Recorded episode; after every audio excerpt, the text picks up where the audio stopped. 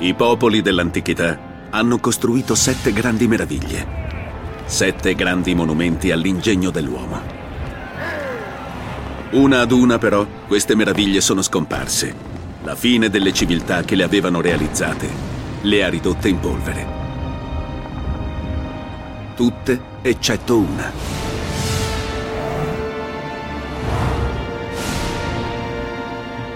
La grande piramide di Cheope costruita 4500 anni fa. È l'unica tra le grandi meraviglie dell'antichità che ha resistito fino ad oggi ed è la più antica.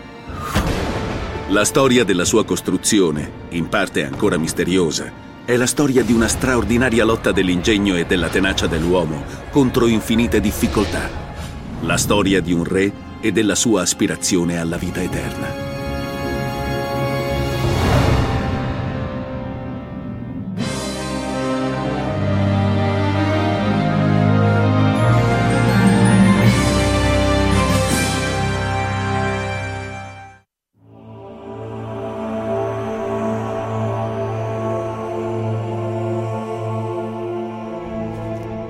Oltre duemila anni prima della nascita di Cristo. I sacerdoti preparano il faraone per la vita dell'aldilà. Stanno mummificando il suo corpo per prepararlo alla riunificazione con il suo spirito.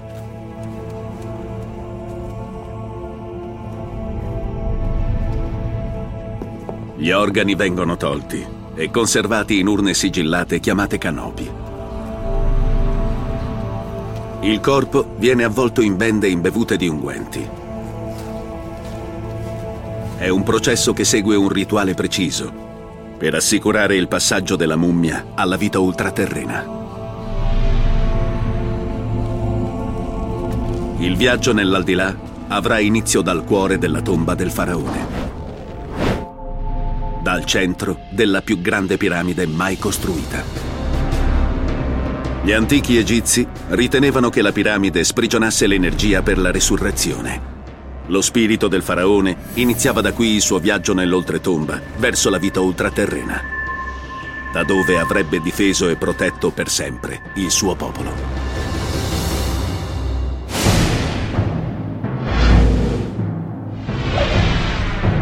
La piramide di Cheope si trova su un grande altopiano vicino a El Cairo.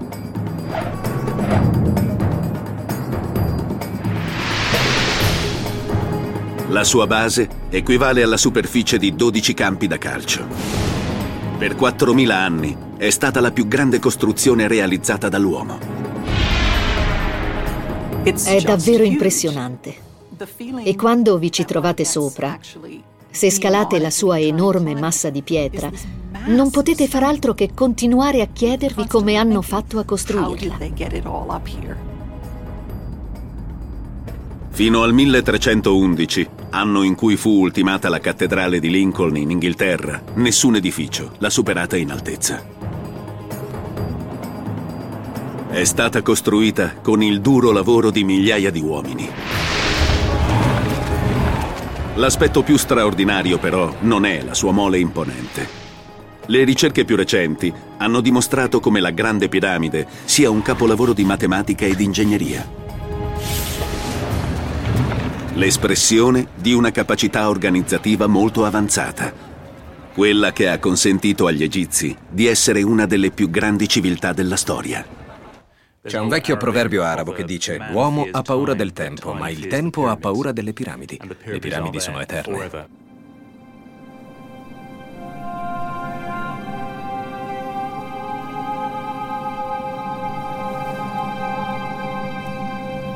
La parola piramide proviene dal termine greco piramis, con cui i greci chiamavano le pagnotte a forma conica mangiate dagli egizi. In fondo, una piramide è un enorme tumulo in pietra. Per gli egizi, però, significava molto di più. Per il faraone e il suo popolo era il simbolo dell'immortalità. Se la piramide non fosse stata terminata prima della morte del faraone, egli non sarebbe risorto e la disgrazia si sarebbe abbattuta sul suo popolo. La popolazione credeva che lavorando per il faraone alla costruzione del suo monumento avrebbe garantito la propria salvezza e quella della sua terra. Come sostiene Toby Wilkinson dell'Università di Cambridge, i faraoni erano molto più che semplici capi. Negli antichi egizi il faraone non era solo il capo dello Stato.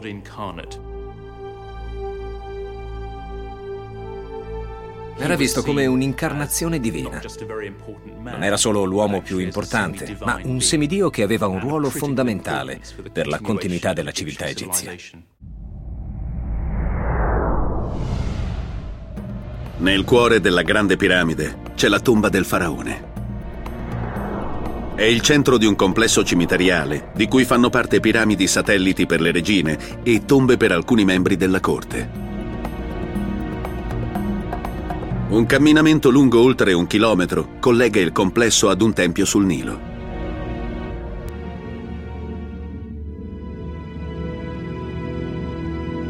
Chi era il faraone per cui fu costruita una piramide così imponente?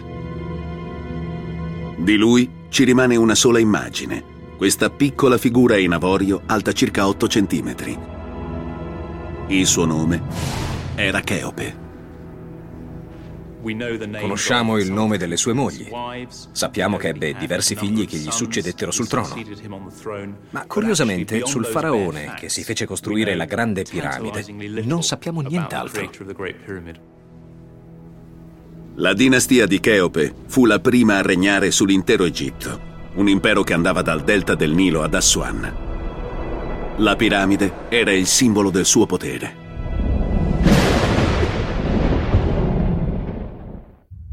Secondo la leggenda, per Cheope l'immortalità era una vera ossessione. Un papiro di 4.000 anni fa racconta che un saggio fu condotto al suo cospetto. Cheope gli chiese di conoscere la strada per il santuario segreto di Tot, dio dell'oltretomba. Il saggio non poté aiutarlo. Si trattava quindi di una personalità forte, determinata a regnare anche nell'aldilà.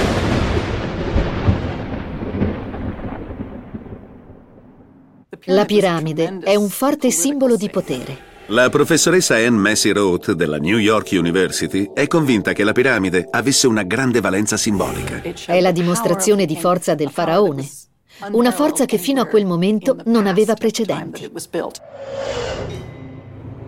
Il padre di Cheope aveva fatto costruire tre piramidi prima di scegliere quella che avrebbe rappresentato la sua grandezza. A quel tempo ogni faraone ordinava opere che superassero in grandezza quelle dei predecessori. Il professore Aidan Dodson dell'Università di Bristol è convinto che Cheope intendesse superare la maestosità del padre. Ogni generazione, se ne aveva la possibilità, tentava di costruire opere sempre più grandiose.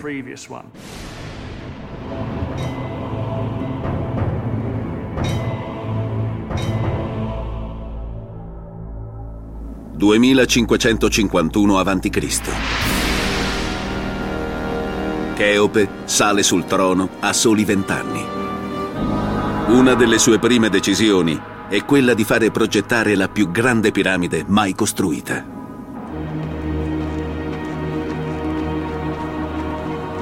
La scena è pronta per il rito d'inizio, l'atto più importante di tutto il suo regno. La sua piramide deve essere allineata con le stelle.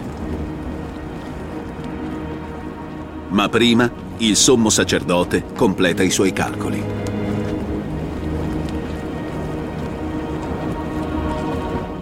La piramide era lo strumento di resurrezione del faraone. Gli egizi credevano che lo spirito del faraone, la sua eterna forza vitale, ne sarebbe uscita per raggiungere le stelle. Sono necessarie una precisione e una conoscenza dell'astronomia straordinarie. Usavano una coppia di stelle che ruotava intorno alla stella polare. E quando queste due stelle erano allineate, prendevano un filo a piombo e determinavano l'esatto allineamento a nord. È Cheope stesso a segnare la linea dell'esatto nord, piantando un picchetto nel terreno con un maglio d'oro perché non si tratta solo di delimitare la pianta di un edificio. Questo è il rituale che può garantire la vita eterna al faraone e la sopravvivenza al suo popolo.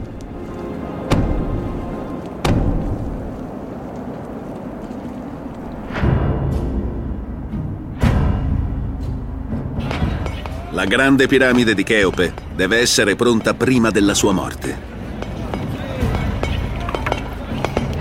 Pretendendo una piramide enorme, Cheope corre un grosso rischio per il suo destino e per il suo regno.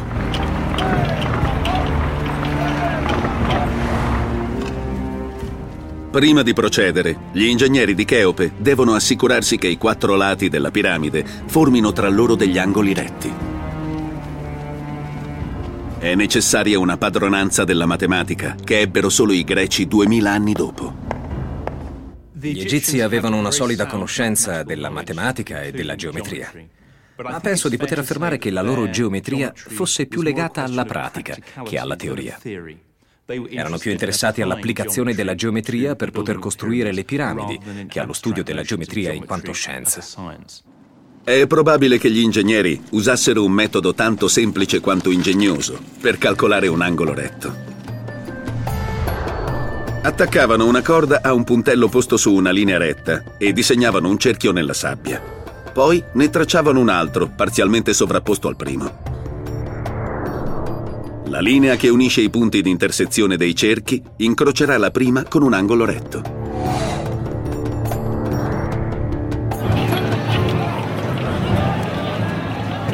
Questo metodo semplice garantiva la precisione e l'uniformità nella costruzione.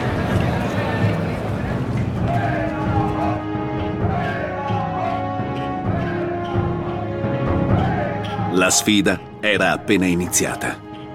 Una volta gettate le basi, bisognava affrontare un'opera colossale.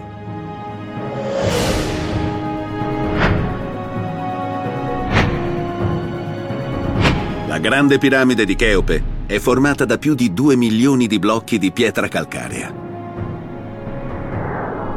In un paese costituito soprattutto di fango e sabbia, la pietra era una risorsa rara. Saggiamente, Cheope scelse di costruire la piramide proprio in cima ad un altopiano calcareo.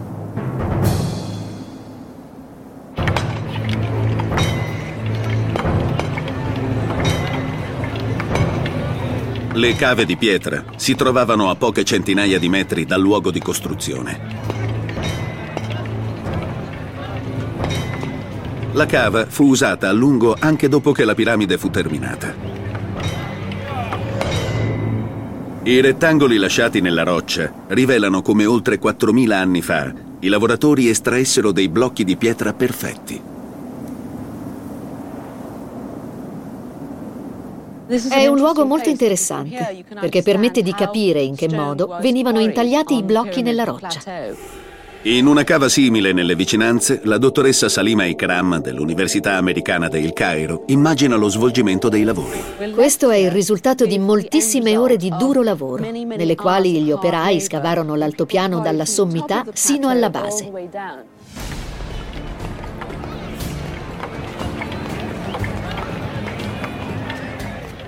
Tagliare la roccia doveva essere una fatica massacrante.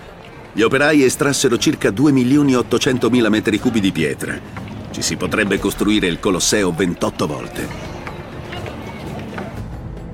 E per farlo avevano a disposizione solo degli strumenti rudimentali.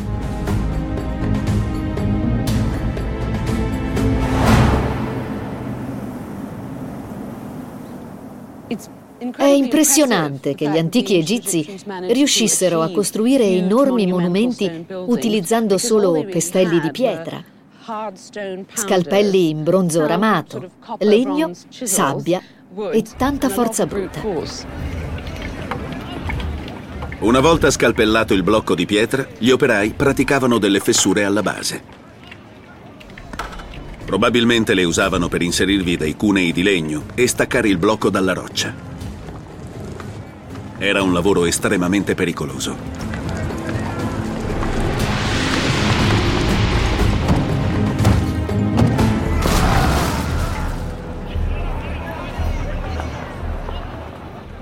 Dobbiamo ricordare che era un posto davvero molto pericoloso. Secondo l'archeologo Stephen Harvey, gli incidenti sarebbero stati all'ordine del giorno. Intendo dire che la percentuale di coloro che perdevano gli arti o addirittura la vita era considerevole. Ma i reperti archeologici rivelano che gli operai godevano di un'ottima assistenza sanitaria. Nelle tombe qui vicino vi sono dei corpi con le dita dei piedi schiacciate dalle pietre, oppure con le braccia rotte. Ma queste persone venivano curate dal medico del faraone perché potessero tornare al lavoro. Oltre ad estrarre le pietre, i costruttori della piramide dovevano preoccuparsi di trasportarle sul luogo di costruzione.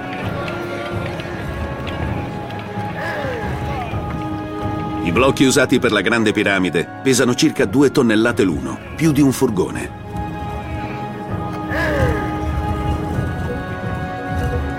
Le pitture murali egizie raccontano in che modo gli operai spostavano i blocchi. Mostrano squadre di uomini che trascinano enormi blocchi su slitte. Ma anche così dovevano fare una fatica enorme per superare i fianchi scoscesi della cava. Scavi recenti ci hanno rivelato altre informazioni, scoprendo quelli che potrebbero essere i resti di una grande rampa lunga più di 300 metri. Era fatta di ghiaietto e malta di gesso, con i fianchi rivestiti di pietra e argilla. Sulla rampa venivano allineate delle traversine che gli operai bagnavano con dell'acqua. Questo li aiutava a far scivolare la slitta e il suo pesante carico fuori dalla cava, verso il luogo di costruzione. Era uno stratagemma utile, ma un edificio di queste dimensioni richiede comunque un'enorme forza lavoro. I film di Hollywood non hanno dubbi su chi componesse questa massa. Per il cinema, le piramidi sono state costruite dagli schiavi. Da ogni angolo del territorio arrivava una brulicante moltitudine, schiavi, generazioni di schiavi per strappare la roccia dalla terra ostinata. L'idea che siano stati gli schiavi a costruire le piramidi ci viene dallo storico greco Erodoto. Egli visitò la grande piramide nel V secolo a.C., duemila anni dopo il regno di Cheope. Erodoto afferma che per costruirla Cheope ridusse in schiavitù 100.000 egizi. Dice anche di aver visto un'iscrizione che riportava il costo per il loro sostentamento. Ma questo non può essere vero. Nessuno a quel tempo era in grado di leggere i geroglifici. Perciò questa informazione gli fu probabilmente riferita. Erodoto è stato vittima dei miti e delle leggende accumulatisi in 2000 anni. Erodoto non è più attendibile di un blogger su internet, nel senso che non indica chiaramente quali siano le sue fonti. I turisti greci che venivano in Egitto volevano ascoltare una storia drammatica, proprio come chi guarda la TV. Cheope, l'uomo che credeva di poter conquistare l'eternità. Vogliono dei buoni e dei cattivi. È una specie di soppopera e probabilmente è solo un'invenzione. Le ricerche degli ultimi secoli rivelano una realtà più complessa. I lavoratori delle piramidi non erano schiavi, ma uomini liberi reclutati in tutto l'Egitto. Essi accettarono il lavoro a Giza perché era dovuto. Era una forma di tassa. In un paese senza moneta, senza denaro, uno dei modi per pagare le tasse al governo era di offrire il proprio lavoro per un certo periodo ogni anno.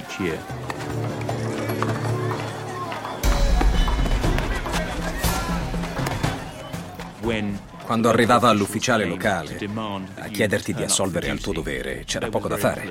Così non erano schiavi, ma sospetto che non fossero nemmeno dei volontari. Può essere verificato, anche se effettivamente ci lavoravano decine di migliaia di persone. I geroglifici rivelano che la costruzione richiese 20 anni, perciò è facile fare un conto.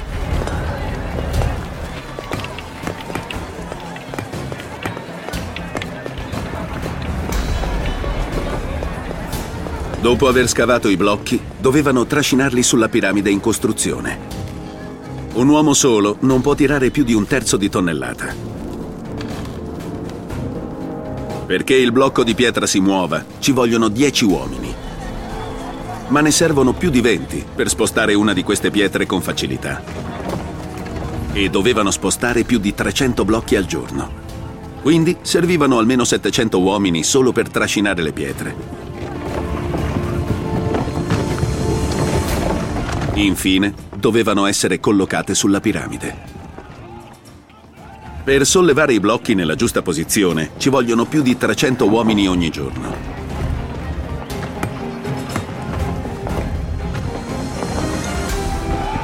A conti fatti, per finire la piramide, ci sono voluti più di 2000 lavoratori a pieno regime ogni giorno per 20 anni. Siamo ben lontani dai numeri di Hollywood.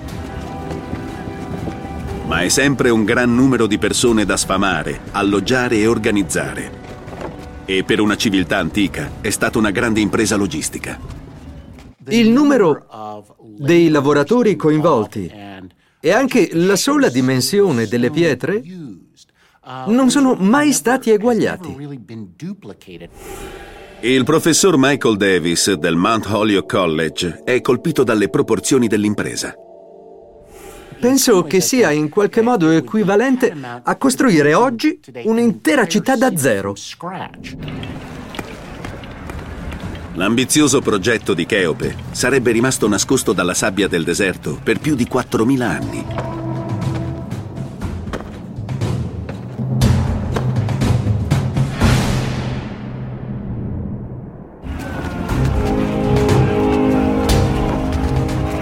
Realizzare il sogno di immortalità di Cheope era necessaria un'enorme forza lavoro.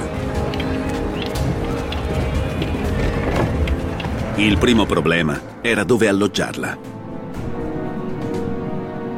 Per secoli questo è rimasto un mistero. Poi, nel 1988, a poche centinaia di metri a sud-ovest della Grande Piramide, fu fatta una delle scoperte più straordinarie dell'archeologia moderna. Un intero villaggio nascosto sotto la sabbia, nato per ospitare i lavoratori della piramide.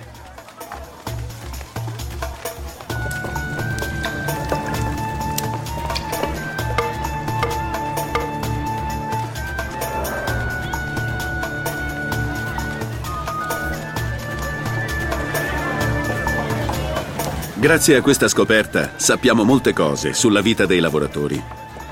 Nell'insediamento regnava un'attività febbrile, con cuochi che lavoravano ai forni, carpentieri che tagliavano il legno per le slitte e le rampe e vasai che preparavano recipienti. Dovevano esserci centinaia, migliaia di lavoratori accalcati che dormivano fianco a fianco, vivevano e lavoravano insieme. Doveva essere un luogo di lavoro rumoroso, sporco, probabilmente insano e scomodo. Questa massa affaticata doveva essere sfamata e dissetata. Era nell'interesse del faraone avere una squadra di uomini abbastanza ben nutrita, ben pagata, ben curata. Alcuni documenti giunti sino a noi ci dicono che la paga giornaliera di un lavoratore era di 10 pagnotte e una caraffa di birra, ma al villaggio sono state trovate anche altre derrate alimentari. Moltiplicato per 2000 è davvero molto cibo. In una terra così arida, trovare cibo per sfamare tutte quelle bocche era davvero difficile. Le provviste arrivavano dalle fertili sponde del Nilo. Gli ufficiali del faraone chiedevano ai villaggi lungo il Nilo di pagare le tasse con derrate alimentari, che poi portavano a Giza. Ogni sforzo era fondamentale, non solo per il faraone, ma anche per il suo popolo. Se la piramide non fosse stata terminata prima della sua morte, Cheope non avrebbe raggiunto gli dei. Il sole sarebbe tramontato per sempre e l'oscurità sarebbe calata sul mondo.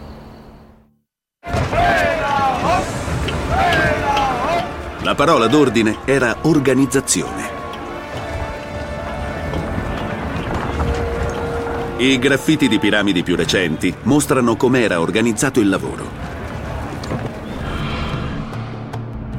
I lavoratori erano divisi in due grandi gruppi di mille uomini. Avevano nomi pittoreschi, come gli amici o gli ubriaconi di Cheope. Una folla disorganizzata non potrebbe costruire una piramide nemmeno in un milione di anni. Servono persone che lavorino come una squadra compatta. Forse alcuni erano anche parenti tra loro. Il sistema delle squadre ha un altro vantaggio. Probabilmente per ottenere un risultato così grande senza che vi siano rivolte, bisogna riuscire a dare delle forti motivazioni. Organizzando la forza lavoro degli scavi in gruppi o squadre, si stimola anche uno spirito di competizione che fa lavorare più duramente e velocemente. Forse era un modo per controllare il lavoro. Ragazzi, l'altra squadra oggi ha spostato 25 pietre, la vostra solo 20. Che c'è che non va? Ogni squadra era divisa in cinque gruppi detti files. Spesso avevano nomi di ispirazione nautica, come grande e asiatico, che nel gergo navale egizio significavano tribordo e porto. Tutti questi uomini e materiali da costruzione raggiungevano l'altopiano di Giza mediante un grande porto artificiale collegato al Nilo da una rete di canali. Un'enorme quantità di barche da trasporto faceva la spola sul fiume giorno e notte. La vastità del progetto richiedeva un'organizzazione notevole.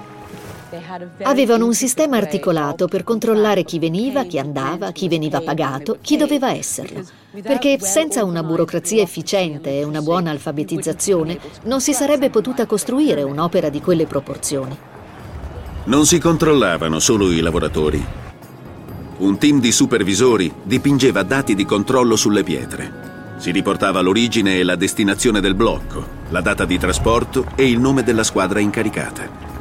Tutto ciò richiedeva un piccolo esercito di supervisori, esattori, scriba e contabili. Le persone impegnate in questi staff di supporto erano dieci volte più dei lavoratori. Circa 25.000 persone che lavoravano contemporaneamente, più di quante ne servono al Pentagono.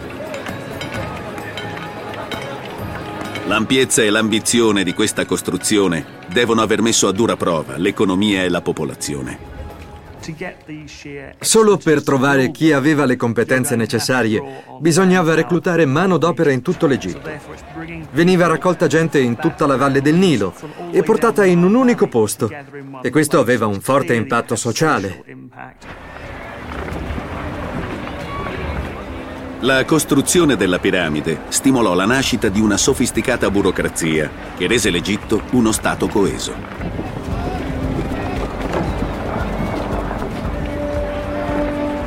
L'impegno per le piramidi fece dell'Egitto una superpotenza dell'antichità.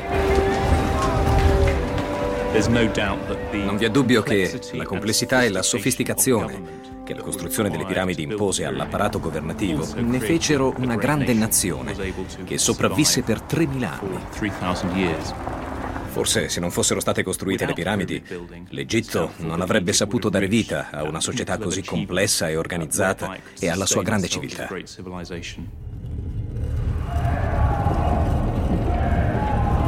La genesi della costruzione delle piramidi risale a un centinaio d'anni prima di Cheope, a un uomo importante di nome Imhotep. Imhotep era il sommo sacerdote e il gran visir del faraone Djoser e fu incaricato di progettarne la tomba. A quei tempi i faraoni venivano sepolti in tombe rettangolari dette mastaba. Ma per commemorare il suo faraone, Imhotep voleva qualcosa di più imponente.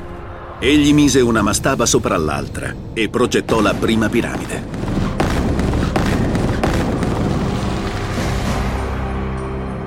La cosa non finì lì. Se un faraone aveva avuto una piramide, ora tutti i faraoni la volevano, e ognuno più alta e più bella della precedente. Fu il padre di Cheope a perfezionare la forma della piramide classica. Ma è con la piramide di Cheope a Giza che la progettazione avrebbe raggiunto l'apice.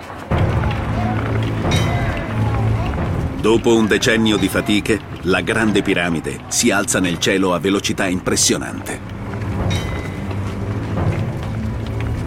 I costruttori di Cheope stanno affrontando il problema più importante, Mettere le spoglie del faraone al sicuro dai ladri di tombe. Questi razziatori violavano le tombe reali per trafugarne i tesori e a volte anche le mummie ingioiellate. Una profanazione avrebbe annullato il fine ultimo della piramide, vanificando le speranze di immortalità del faraone e minacciando il destino del popolo. Per questioni di sicurezza, la camera funeraria del faraone veniva tradizionalmente posta sotto alla piramide ma la collocazione della camera di Cheope pone un enigma che non ha ancora trovato risposta. I costruttori della piramide iniziarono a lavorare a una camera sotterranea, scavando un tunnel di circa 100 metri nella dura roccia. Il tunnel è alto poco più di un metro, appena sufficiente per un uomo che cammini carponi. Questo durissimo lavoro fu realizzato usando solo degli attrezzi rudimentali. Ma quando la camera era quasi pronta, i lavori vennero sospesi.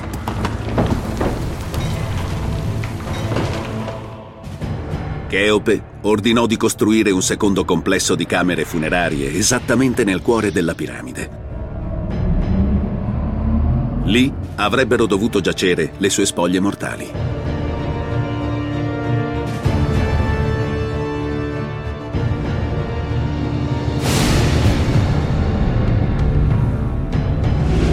Questo cambiamento ha disorientato gli egittologi per secoli. Ma la scoperta di un archeologo ha alimentato una teoria sensazionale. Se fosse vera, sarebbe il fatto più significativo dell'intero regno di Cheope.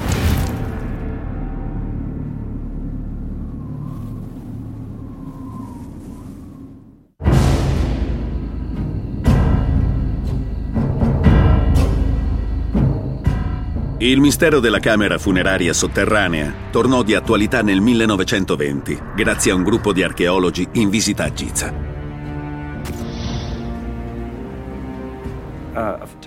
A Giza, un fotografo mise il trepiede della sua macchina su quella che sembrava una pietra, ma parte di una gamba del trepiede sprofondò nel terreno. Sgombrarono il buco e sul fondo trovarono una camera funeraria sigillata. L'archeologo George Reisner fu il primo a entrare nella camera. All'interno c'era un grande sarcofago d'alabastro. Aveva scoperto la tomba dell'amata madre di Cheope, la regina Eteferes. Era situata sotto una delle tre piramidi satellite intorno alla Grande Piramide, ma un'altra sorpresa aspettava gli archeologi. Uno dei grandi misteri della tomba di Eteferes è che quando invitarono la stampa, aprirono il sarcofago e lo trovarono completamente vuoto.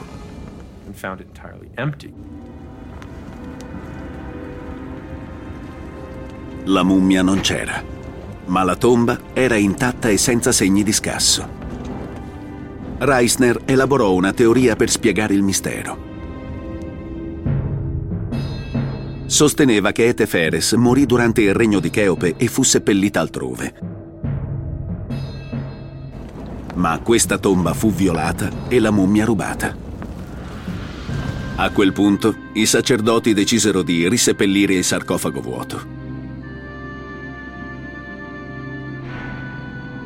Secondo Reisner, la profanazione della tomba della madre trasformò la paura di Cheope per i ladri in una vera ossessione.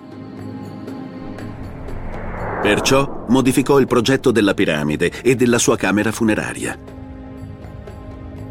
Gli egittologi moderni sono più scettici. La teoria della nuova sepoltura è romantica ed eccitante, ma non abbiamo alcuna prova. Certo è che secondo il progetto finale degli ingegneri della piramide di Cheope, la camera funeraria è collocata proprio nel cuore della struttura. E che per proteggerla è stato creato il sistema di sicurezza più sofisticato mai concepito.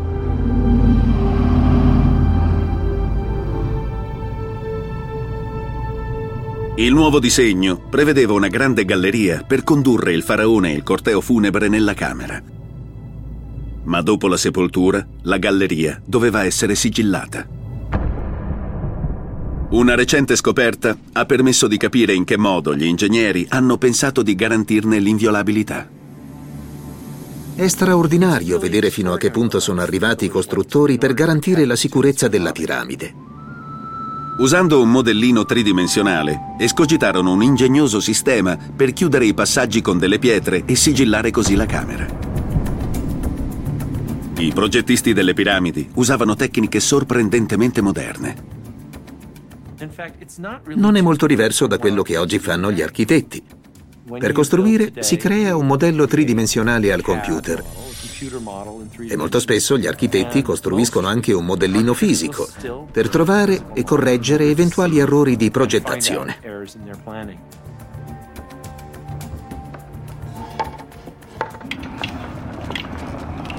Il nuovo progetto di Cheope per i costruttori era una sfida ancora più grande. Ma Cheope voleva ancora di più decretò che la camera funeraria e i passaggi interni non fossero murati con della pietra calcarea, ma con durissimo granito.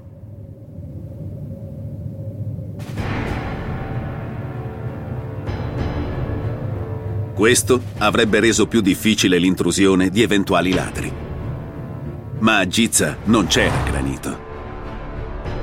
Dovevano trasportarlo con le navi da Assuan, a più di 900 km di distanza.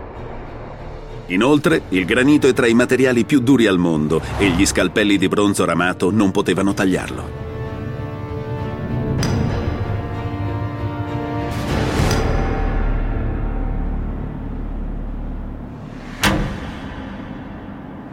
L'unica possibilità era l'impiego di tanto lavoro e tanta pazienza. I cavatori usavano pestelli di dolerite, una pietra più dura del granito, ma il lavoro procedeva a rilento. Abbiamo trovato un'enorme quantità di questi attrezzi. e davvero ce ne volevano molti perché dovevano essere usati da migliaia e migliaia di persone. E probabilmente molti di questi lavoratori, sapete com'è, si sollevava la polvere, la respiravano, si coprivano la faccia e doveva essere una situazione durissima con persone che forse morivano per l'inalazione di questa polvere.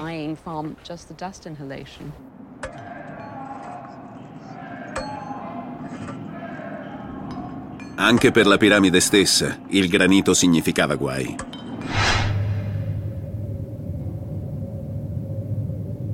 Il solo soffitto della camera funeraria di Cheope pesava 400 tonnellate e gli ingegneri temevano che la camera crollasse sotto il suo peso. Dovevano agire in fretta o una frana catastrofica avrebbe distrutto tutto il loro lavoro. I costruttori escogitarono una soluzione ingegnosa con una serie di camere sovrapposte per ridurre la sollecitazione e con un tetto a spiovente in cima in modo da scaricare il peso fuori dal centro della piramide.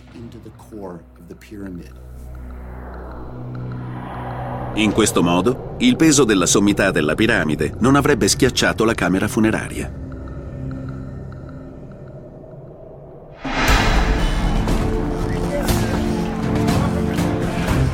Completata la camera del re, i lavori si avviavano verso la fase conclusiva. Poiché la costruzione è alta quasi 147 metri, gli enormi blocchi di pietra dovevano essere portati sempre più in alto. L'uso di una rampa creava dei problemi, perché per raggiungere la cima avrebbe dovuto essere lunghissima.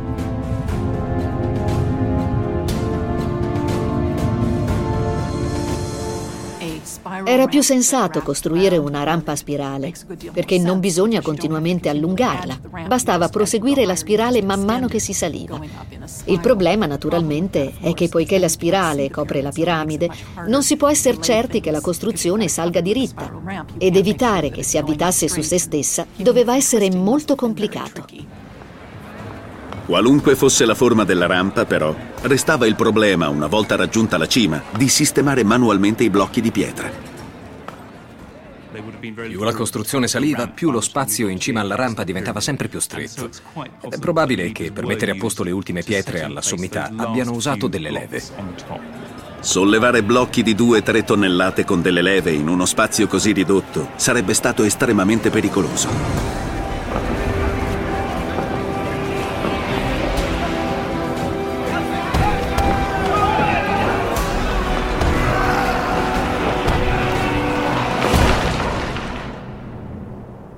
Mentre la costruzione si avviava alla conclusione, gli scalpellini trasformavano questo ammasso di pietre dure in un monumento bianco e splendente, degno di un faraone. Qui vediamo una bella superficie perché è stata lisciata. Si può vedere dove è leggermente irregolare e qui non è stata lavorata per niente.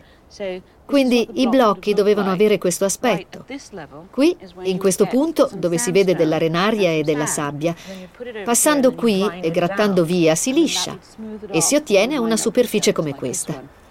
Una piramide delle dimensioni di Cheope deve aver richiesto almeno un anno di lavoro per essere lisciata tutta.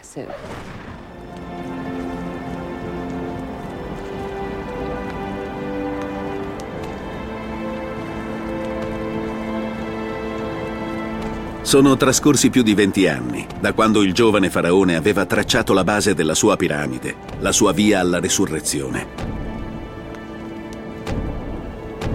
Ora un gruppo di operai colloca la pietra più importante di tutte. La chiave di volta, l'apice della grande piramide. Cheope è vissuto abbastanza per vedere completata la sua tomba. Ora non ha più motivo di temere la morte.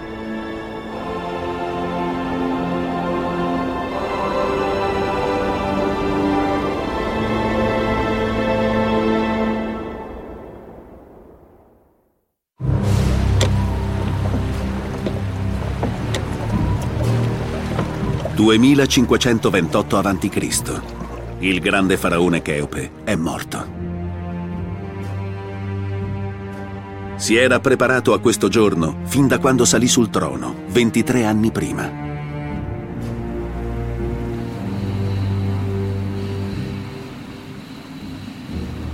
Nel tempio mortuario, ai piedi della grande piramide, l'imbalsamatore trasforma il corpo del faraone in una mummia. Per gli egizi era importante che dopo la morte l'anima, lo spirito del defunto, avesse un luogo dove continuare a vivere.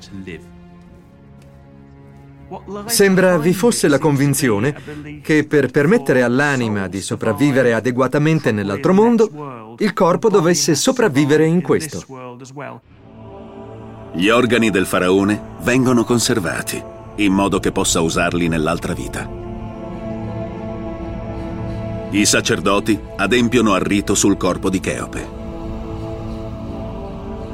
Ne estraggono il cervello e tutti gli organi, li lavano e li trattano con natron, un conservante. Quindi li ripongono nei canopi, ognuno protetto dal suo dio.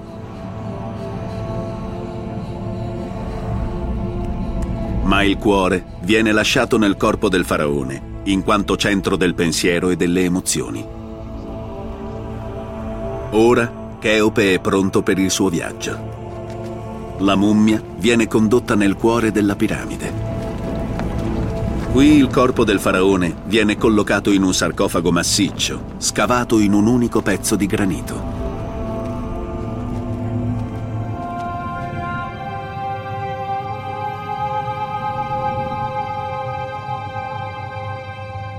Infine, il corteo funebre torna nel mondo dei vivi.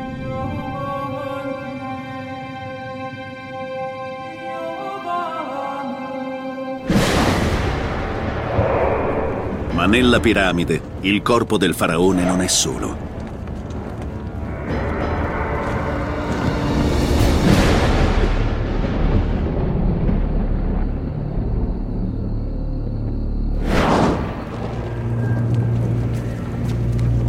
Nel cuore della grande piramide è rimasta una squadra di operai.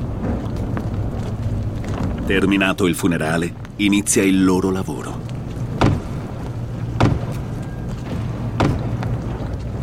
Ogni uomo regge una mazza di legno. Con essa vengono abbattute le lastre che attraversano la grande galleria, facendo cadere a terra i blocchi di granito. Ecco il sistema di sicurezza ideato dagli ingegneri della piramide.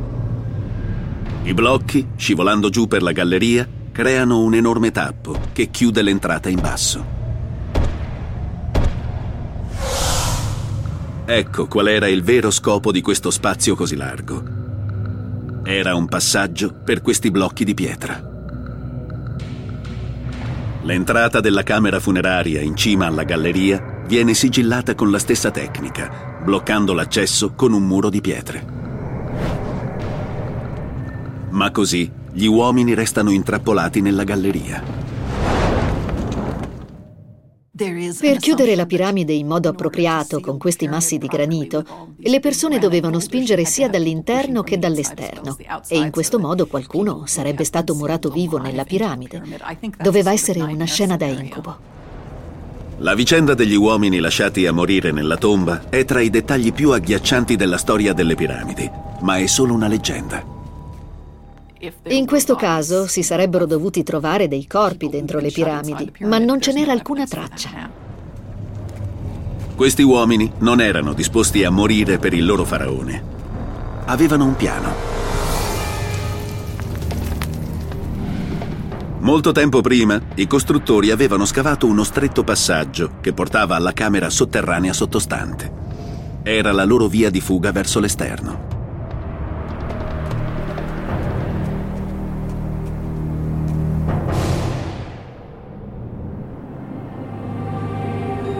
Il funerale è finito. Per gli antichi egizi, ora, inizia la magia della piramide. Nelle sue viscere sta per compiersi un miracolo. La piramide occupa uno spazio simbolico che non ha più rapporti con l'Egitto stesso. Ha a che fare con l'elemento eterno del faraone ed è il luogo in cui il faraone diventa un dio. Sulle pareti a est e a ovest della camera del re vi sono due piccoli condotti. Per secoli gli egittologi li hanno considerati delle prese d'aria. Ma nel 1964 gli astronomi hanno fatto una scoperta straordinaria. Uno è perfettamente puntato sulla cintura d'Orione, l'altro sulla stella polare, nel punto in cui appariva nel cielo degli antichi egizi. Sappiamo che sia la stella polare che Orione erano importanti per la vita del faraone dopo la morte perché si credeva che il suo spirito dovesse raggiungerle. Questi condotti servivano a proiettare lo spirito del faraone fuori dalla piramide verso le stelle. Erano come trampolini di lancio verso l'immortalità.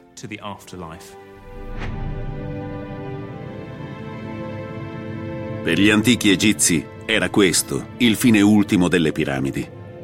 I potenti rituali, la progettazione precisa e gli allineamenti. Due decenni di fatiche. Tutto culminava in questo singolo glorioso istante.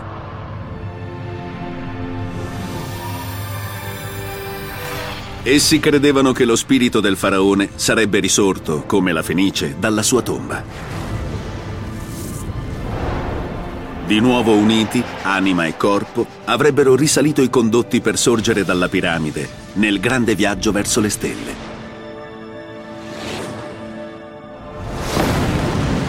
La grande piramide venne chiamata Splendente e Cheope. Era un passaggio per l'aldilà, dove Cheope avrebbe preso il suo posto tra gli dei e vegliato sulla sua gente per l'eternità. È l'apoteosi della grande era delle piramidi.